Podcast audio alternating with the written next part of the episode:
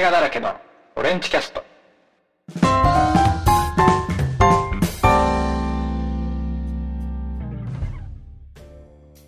はいどうもオレンジです、えー、この番組は聞き流せる映画ブログをコンセプトに、えー、どこにでもいる映画ファンのオレンジが映画にまつわる様々な内容を語っていくポッドキャスト番組です。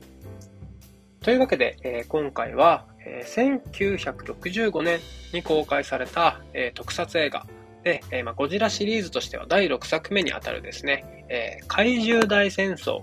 について、え極力ネタバレなしで、え語っていこうかなと思います。はい。で、早速、え、話に入っていくんですけども、え、ドラマ部の監督はですね、まあ、前作、三大怪獣、地球最大の決闘からですね、まあ、引き続き、え、本田一郎、え、特技監督も、え、引き続き、円谷英二が務めています。はい。で、本作はですね、えー、ゴジラシリーズの中で、えー、初めて本格的に宇宙人、えー、X 星人というですね、えー、星人が登場する作品でですね、なんとですね、えー、ゴジラやラドンさえもですね、えー、宇宙に飛び立っていく作品ということになります。まあ、前作にでもですね、えー、金星人っていう形で登場してはいるんですけども、まあ、ちょっとスピリチュアル的な要素が強めだったので、えー、まあ個人的な概念として、えー、まあ初めて本格的に宇宙人が登場した作品だっていうふうに、えー、紹介させてもらってます。はい。でですね、まあ、今作、本作がですね、まあ、すごいと思う点がですね、えー、宇宙映画ブームっていうのを作った、えー、まあ、皆さんよく知る、スター・ウォーズよりも前の作品でありですね、えー、あのキューブリックの2001年宇宙の旅よりも前にですね、えーまあ、そして何よりも、アポロの月面着着陸よりも前に、えー、宇宙に旅立つテーマを持っている、えー、本作が封切られてるっていう点ですね。はい。まあ、数々のですね、名だたる SF 作品だったりとか、まあ、歴史的なイベントよりも前にですね、え、宇宙へと目を向けた、まあ、ゴジラシリーズの先見の目といったところなんじゃないかなっていうふうに思います。はい。で、本作でですね、えー、X 星人を演じた、えー、土屋義雄、X 星人の、えーまあ、リーダーみたいなところですかね、を演じた、え、土屋義雄さんがですね、まあ、宇宙に対するですね、造形も結構深くって、えー、地球よりも重力の低い惑星だとですね、まあ、ふわふわとした歩き方になるはずだっていうふうにですね、えー、まあ、提案をしたんですけども、まあ、当時のスタッフにですね、スタッフとか、まあ、えー、共演者だったかな？にですね、まあ、バカに見えるっていうふうにですね、一周されて、え、まあ、却下されてしまったっていうようなエピソードも、え、ありました。はい。まあ、しかしですね、後のアポロの11、アポロ11号の月面着陸の中継でですね、自分の考察が証明されたことにですね、まあ、激しく興奮したなんていうエピソードも、えー、まあ、本作の音声解説の中で紹介されていて、えー、まあ、面白かったですね。はい。で、またですね、えー、ゴジラが、あまあ、シェーをすることですね、することでですね、えー、まあ、今もなおこう話題になっている本作で、実際最近、あの、6歳になったうちの長男もですね、まあ、ゴジラがとても好きなんですけども、まあ、この、えー、大怪獣大戦争のですね、サムネイルを見せるとですね、まあ、ゴジラがこんなポーズするやつでしょうっていう形でですね、ゴジラがシェイをする作品っていう風に、えー、認識、インプットされてるんですね。まあ、そのくらい今作のゴジラのシェイっていうのは、えー、印象に残るものだったんですけども、このシェイをですね、え、提案したのもなんと土屋義雄だったんですね。はい。で、ゴジラシリーズのマンネリを相談された際にですね、まあ、冗談で答えたものが、まあ、当時流行ってたギャグですね、えー、シェアをさせたらいいんじゃないかっていう冗談で言ったものがですね、実際に採用されてしまったなんていうふうにも語っていました。また、ゴジラシリーズっていう、まあ、ロングショット、まあ、俯瞰して見てみると、本格的にゴジラシリーズに空想化学兵器が登場したのも初めての作品だったのかなって思います。はい。で、今作に登場したのはですね、A サイクル光線車っていうですね、空想化学兵器ですね。はい。なので、えー、ゴジラのシェーだったり、A サイクル光線車などだったりですね、これまで以上に本作っていうのは、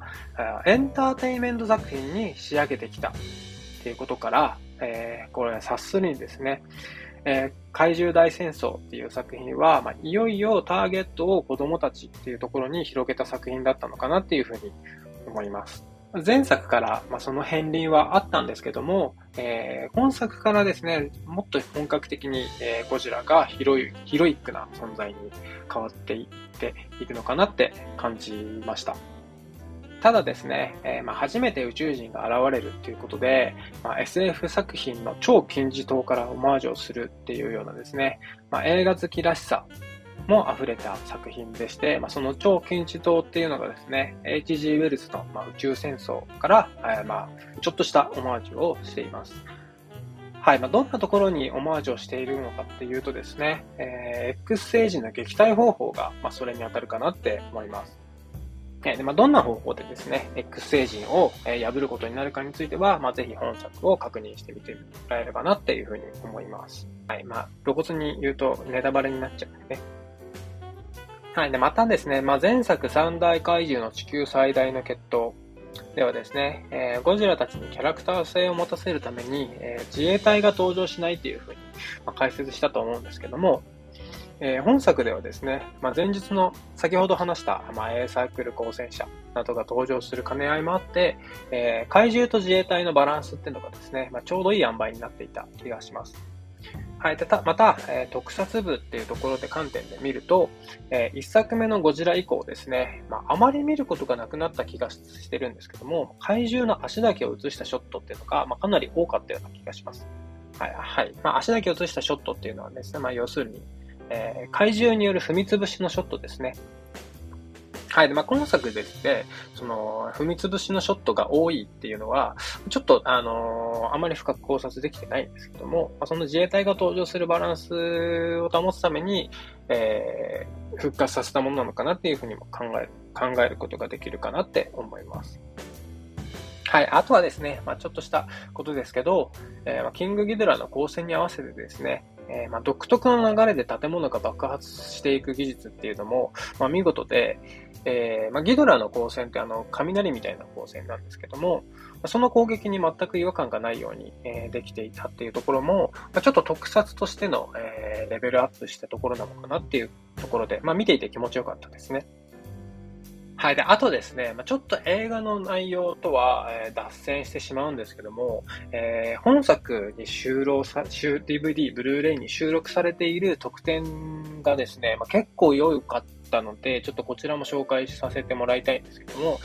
えーまあ、特にですね、えまあ、特典のタイトルを言うと、え、復元 A サイクル光線車ミニチュア特撮の魅力っていうタイトルのものが、えー、これがですね、えー、原口智夫監督によとっての、まあ、特撮だったりだとか、まあ、ゴジラとはっていった内容で、えー、まあ、特撮ファンにとっては、まあ、ちょっと必見な、えー、特典なのかなっていうふうに思います。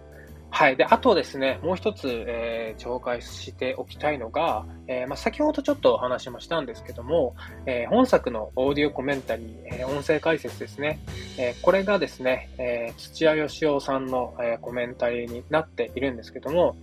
えこのですね、えー、コメンタリーがですね、えー、本田志郎監督だったりとか、えー、黒澤明監督のですね、まあ、超貴重なエピソードが結構収録されていたんですね。で土屋義雄さんっていうのは、まあ、毎年ですね、えー、本田志郎監督の映画と黒澤明監督のですね、まあ、映画に、えー、毎回、まあ、こう被った形で、えー、出演されていた方で、